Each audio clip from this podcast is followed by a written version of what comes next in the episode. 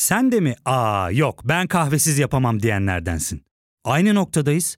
İlk ve tek kahve üyelik uygulaması Frink'le tanış. Hem bütçeni koru hem de hiç bitmeyen kahvenin tadını çıkar. Yakınlarından terapinin onlara ne kadar iyi geldiğini dinlesen de kendin için bir şeylere başlamak zor geliyor olabilir. Ya da sevdiklerine yardım etmeye istekliyken kendi ihtiyaçlarını görebilmek. Hayvel, uzman psikologlarıyla kendi ihtiyaçlarını bulmanda sana destek olacak. Terapi yolculuğuna başlamak için detaylı bilgi bölümün açıklamalarında.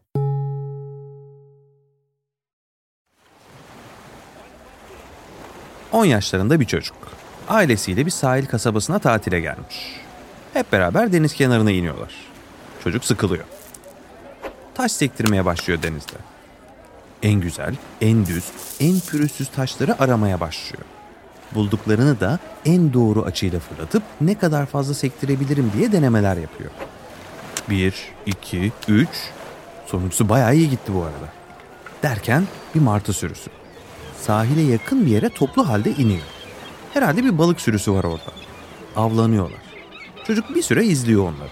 Sonra kendine hakim olamayıp büyükçe bir taşı martı sürüsünün içine doğru fırlatıyor. Hayatta kalma içgüdüsü tüm içgüdülerden güçlüdür. Sürü dağılıyor tabi haliyle. Bazıları bakıyorlar. Tehlike yok.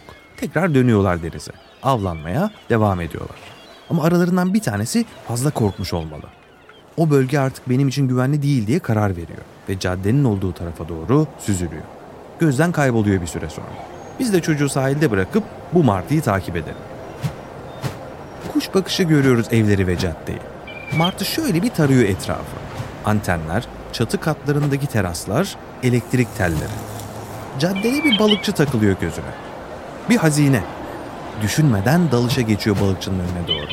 Tezgahta bulunan balıkları gözüne kestirmiş. Kapacak bir tanesi. Son 50 metre, 30 metre, 20 metre derken bir motorcu geliyor caddenin diğer tarafından balıkçıya doğru. Bayağı da hızlı. Martı dalıyor. Motorcu hızlanıyor. Şimdi de motordayız. Bir yemek kuryesiyiz. Ne kadar hızlı yetiştirirsek o kadar çok bahşiş alacağız. Basıyoruz gaza. Yolda boş. Bir balıkçı var sağda. Her zaman geçtiğimiz yer. Her seferinde de o kokudan rahatsız oluyoruz. Öf be bu sıcakta da amma kokuyor burası diye aklımızdan geçirirken saliseler içerisinde kaskımızın camına beyaz bir yansıma düşüyor. Ne olduğunu anlamadan martı çarpıyor kaskımıza. Bir anda kontrolümüzü kaybediyoruz ve dalıyoruz motorla balıkçının tezgahlarına. Darmadağın ortalık. Tüm balıklar her yerde. Biz bir tarafa düşmüşüz. Bacağımız biraz ağrıyor ama iyiyiz. Gözümüzü açıp bakıyoruz. Martı da iyi neyse ki. Hatta o kadar iyi ki ortalığa saçılmış balıklardan ziyafet çekiyor kendisine.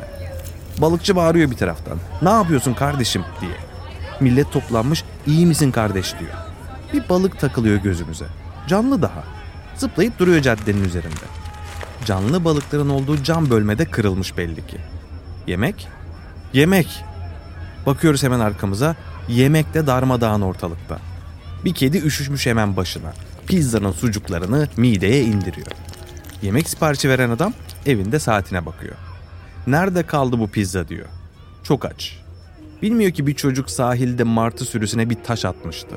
Nereden bilecekti ki? Nasıl bilecekti ki o taşın bir kaosa yol açtığını?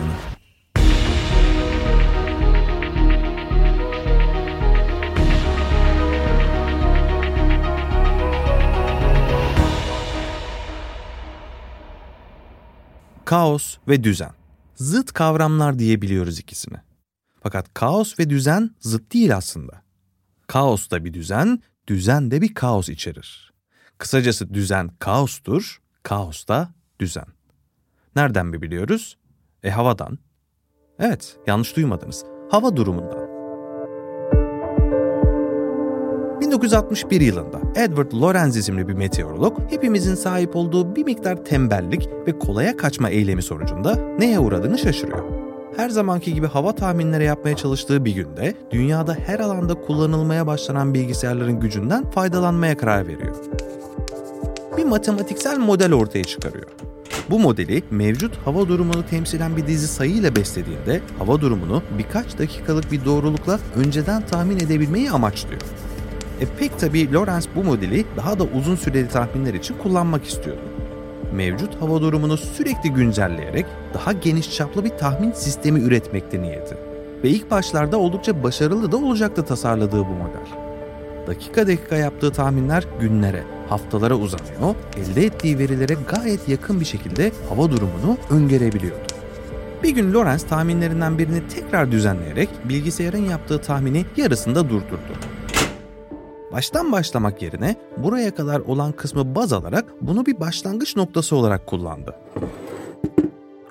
Zaman kazandığını düşünerek bir kahve molası verdi kendine. Geri döndüğünde ise ortalık karışmıştı. Bilgisayar tahminleri yaparken yine normal bir şekilde başlamış ama zaman geçtikçe tüm tahminler çığırından çıkmıştı. Devasa bir sapma vardı tüm hesaplamalarda. Peki ne olmuştu? Geriye dönük inceleme yapan Lorenz şunu fark etmişti. Bilgisayar tahminleri 3 haneli olarak yazdırırken aslında hesaplamaları 6 haneli olarak yapıyordu. Yani Lorenz tahminlere 0.506 sayısıyla başlamıştı. Ama aslında bu sayıyı aldığında asıl sayı 0.506 idi. Ufacık bir fark aslında. Fakat sonuçlar dramatik bir şekilde farklı çıkıyordu. Olan tam olarak şuydu aslında. Başlangıç koşulları tamamen aynı olmasına rağmen sayılardaki minik, ufacık bir değişiklik zaman içerisinde devasa farklar yaratıyordu. Bir çocuk martı sürüsüne taş fırlattığında pizza siparişi veren bir adam nasıl aç kalabilirdi ki? Ya da bir kelebeğin kanatlarının çıkardığı hava akımından ne olacak gidiyoruz ya. İşte o kelebek dünyanın öbür ucunda bir kasırgaya neden olabilir. Lorenz de fark etmeden o kelebeğin kanatlarının tahmin edilenden önemli olduğunu bulacaktı. Aslında onun bulduğu şey kaosun tohumlarıydı. Yani kaos teorisinin. Kaos teorisi bilimin en güzel teorilerinden biridir. Özünde tahmin edilemez gibi görülen sistemlerin davranışını tahmin etme bilimi şeklinde özetleyebiliriz bunu. Ya da biraz daha romantik bakalım konuya. Kaos dediğimiz şey göz alıcı güzelliğe sahip matematiksel bir deryadır aslında. İnsan kalbinin atmasından asteroidlerin rotasına kadar çok çeşitli sistemlerin karmaşık yapısına açılan bir kapı. Modern matematiğin en çarpıcı alanlarından birisi. Bu teorinin tam merkezinde başta da söylediğimiz gibi kaos ve düzenin aslında zıt olmadığı fikri yatar. Kaotik sistemler aslında dışarıdan bakıldığında tahmin edilemez ve rastgele görünürler. Ancak içinde bir saat gibi işleyen gayet belirli, deterministik bir sisteme sahip sistemlerdir bunlar. Ya da kendi içinde düzenli görünen bir sistem aslında rastgele ve kaotik olabilir. Diğer yandan düzenli gibi görünen küçük bir sistem de uzun vadede kaosu tetikleyebilir. Peki neden bahsediyoruz? Aslında her şeyden. Ama birkaç örnekle ve kurmaya çalışacağımız bazı bağlantılarla bir resim çizelim birlikte. En başta bahsettiğimiz Lorenz'in hikayesi bize şunu söylüyordu. Hesaplamalardaki ufacık değişiklikler her seferinde katlanarak beklentilerin tamamen dışında sonuçlar doğurabilir. Ve o ünlü kelebek etkisi benzetmesini de Lorenz bu bulgusu üzerine ortaya atmıştı. Aslında bahsetmeye çalıştığı şey de şuydu. Bir meteorolog olarak onun için çok önemli şeyler vardı. Örneğin bir kasırganın rotasını belirlemek çok önemliydi onun için. Ancak tahmini rotayı ne kadar dikkatli çizerseniz çizin. En baştaki rotada bir kelebeğin kanatlarından çıkan havanın bile normalde Teksas'ta oluşabilecek bir kasırganın Meksika'da çıkmasına yol açabileceğini söylüyordu. Bunun aslında en güzel örneği bilardodur. Açılış vuruşunu düşünün. İlk vuruşu ne kadar sabit yaparsanız yapın. Her seferinde aynı yere vurmaya çalışın. Ama ıstakayı tutuşunuzdan vuruş hızınıza kadar ufacık bir değişiklik olursa toplar her seferinde tamamen farklı yönlere savrulur. İşte bu olgu da kaos teorisinin temelini oluşturur. Ancak şunu unutmamak gerekiyor. Topların gidiş yönü fizik kurallarını asla ihlal etmez. Tamamen deterministik bir yapı vardır karşımızda. Sadece bize rastgele geliyor. Fakat algılayamadığımız ufak etkenler önemli farklar yaratıyor. Tüm bu ufak etkenler de birleşerek ötesine geçemeyeceğimiz bir tahmin ufku çiziyor bize. Yani bu noktadan ötesinde tahminde bulunmanız da imkansız oluyor. Hava durumu konusunda mesela bugünlerde en doğru tahminlerin tahmin ufku bir hafta civarındadır. Daha iyi ekipmanlarla bu seviyeye ulaşabildik. Bu 50 yıl kadar önce sadece 18 saat kadardı. Onun ötesini tahmin etmek imkansızdı. Bunun sınırı nerede peki? Hesaplamalara göre hava durumunu en iyi ihtimalle maksimum 2 haftaya kadar doğruya çok yakın bir şekilde tahmin edebiliriz. En güçlü bilgisayarlara bile sahip olsanız, elde edebileceğiniz en gelişmiş ekipmanlara da ulaşsanız, uzaya da çıksanız bunun limiti bu. En azından şimdilik. Aslında yaşadığımız güneş sistemi de kendi başına kaotik bir sistem. Tahmin ufku da 100 milyon yıl civarı. Özünde güneş sistemi kaos teorisi ortaya atılmadan önce keşfedilen ilk kaotik sistemdir. Fakat buraya kısa bir aranın ardından geleceğim. Bizim bölümlerimizdeki kaosun ya da düzenin içeriğinde bu kısa aralarda yer alıyor ne de olsa. Ya fark ettin mi? Biz en çok kahveye para harcıyoruz. Yok abi, bundan sonra günde bir. Aa, sen Frink kullanmıyor musun? Nasıl yani? Yani kahvenden kısmına gerek yok. Frink'e üye olursan aylık sadece 1200 TL'ye istediğin çeşit kahveyi istediğin kadar içebilirsin. Günlük 40 TL'ye sınırsız kahve mi yani? Çok iyiymiş. Aynen. Hatta şu anda 200 TL'lik bir indirim kodu da var. E hadi hemen indirip üye ol da bu fırsatı kaçırma.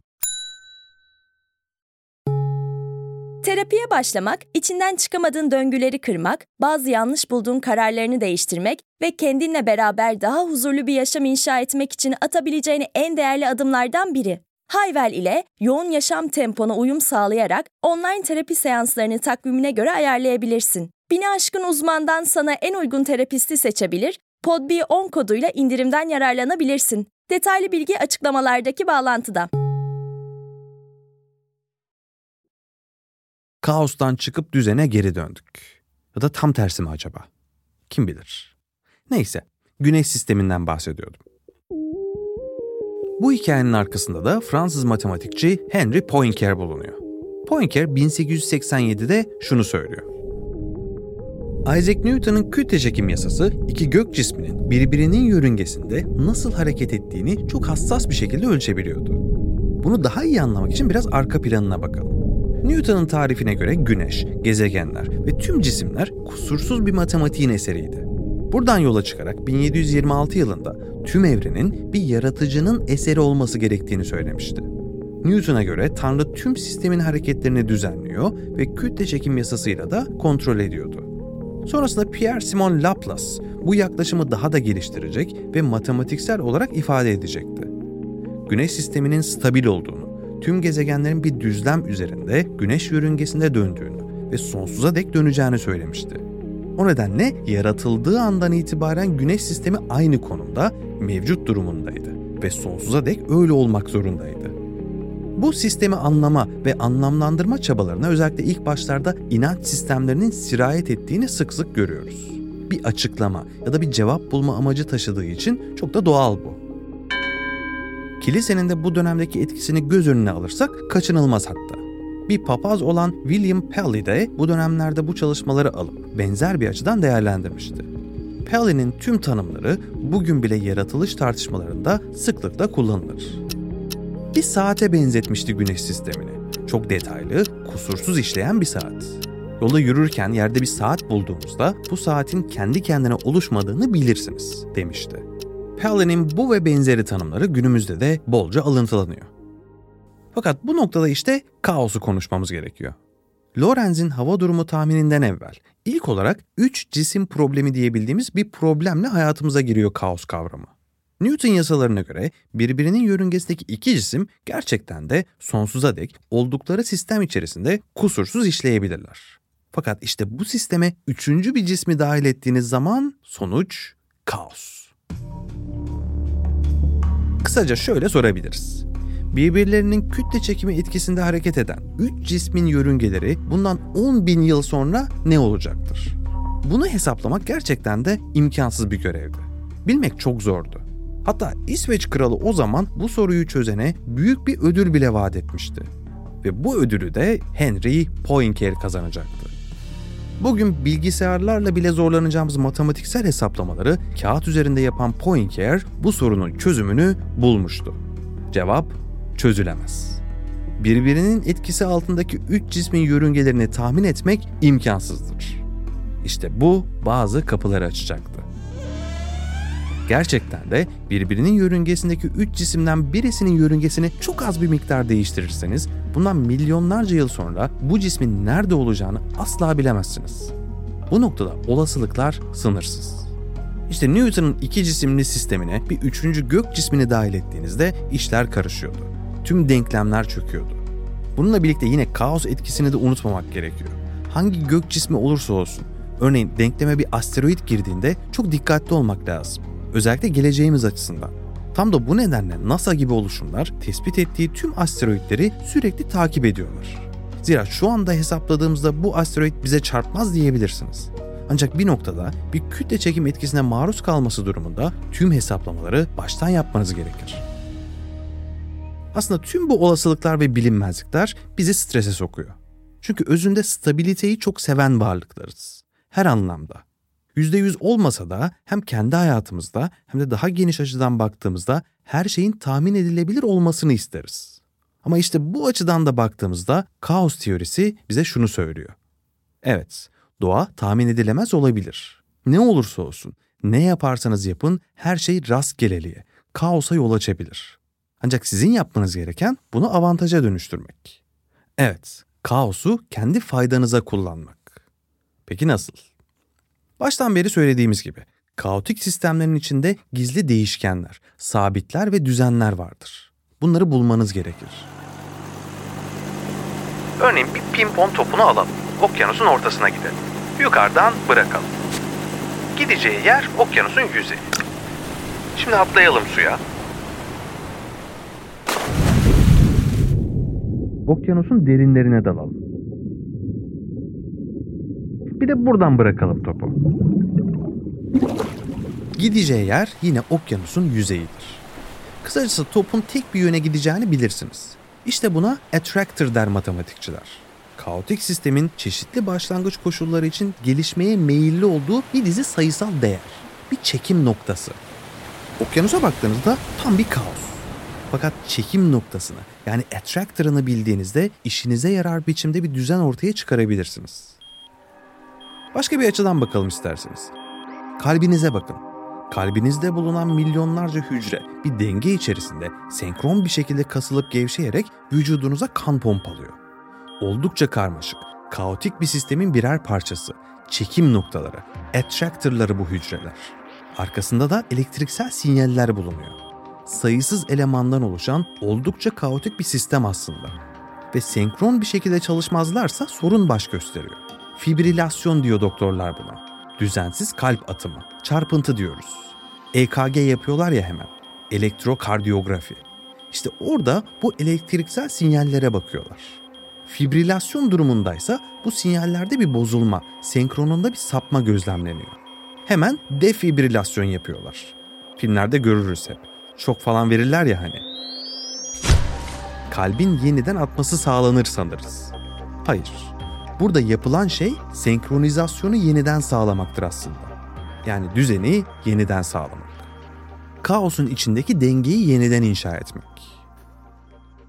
Daha çok örnek verebiliriz buna.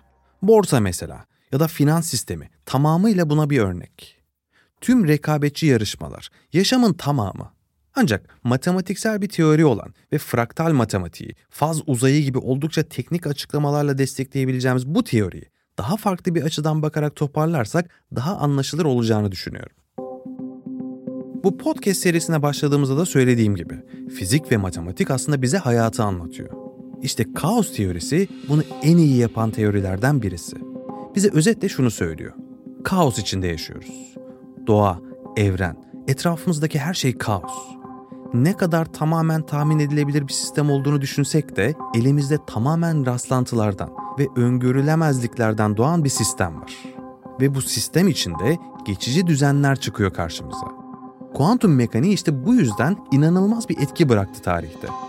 Bizi oluşturan atomlara baktığımızda insan algısını korkunç bir şekilde bozan, kocaman bir tahmin edilemezlik ve olasılıklar denizi çıktı karşımıza.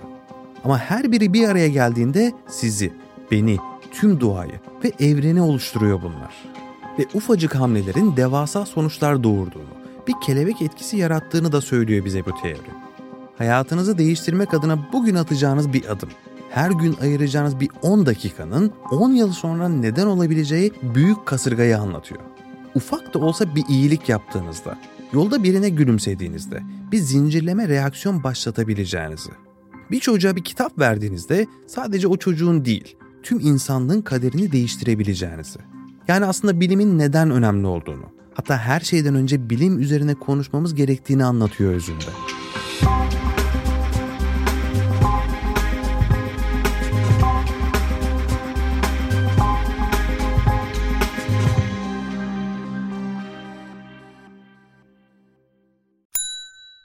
İlk ve tek kahve üyelik uygulaması Frink, 46 ildeki 500'den fazla noktada seni bekliyor. Açıklamadaki kodu girerek sana özel 200 TL'lik indirimden faydalanmayı unutma. Hadi sen de Frink üyeliğini başlat, kahven hiç bitmesin.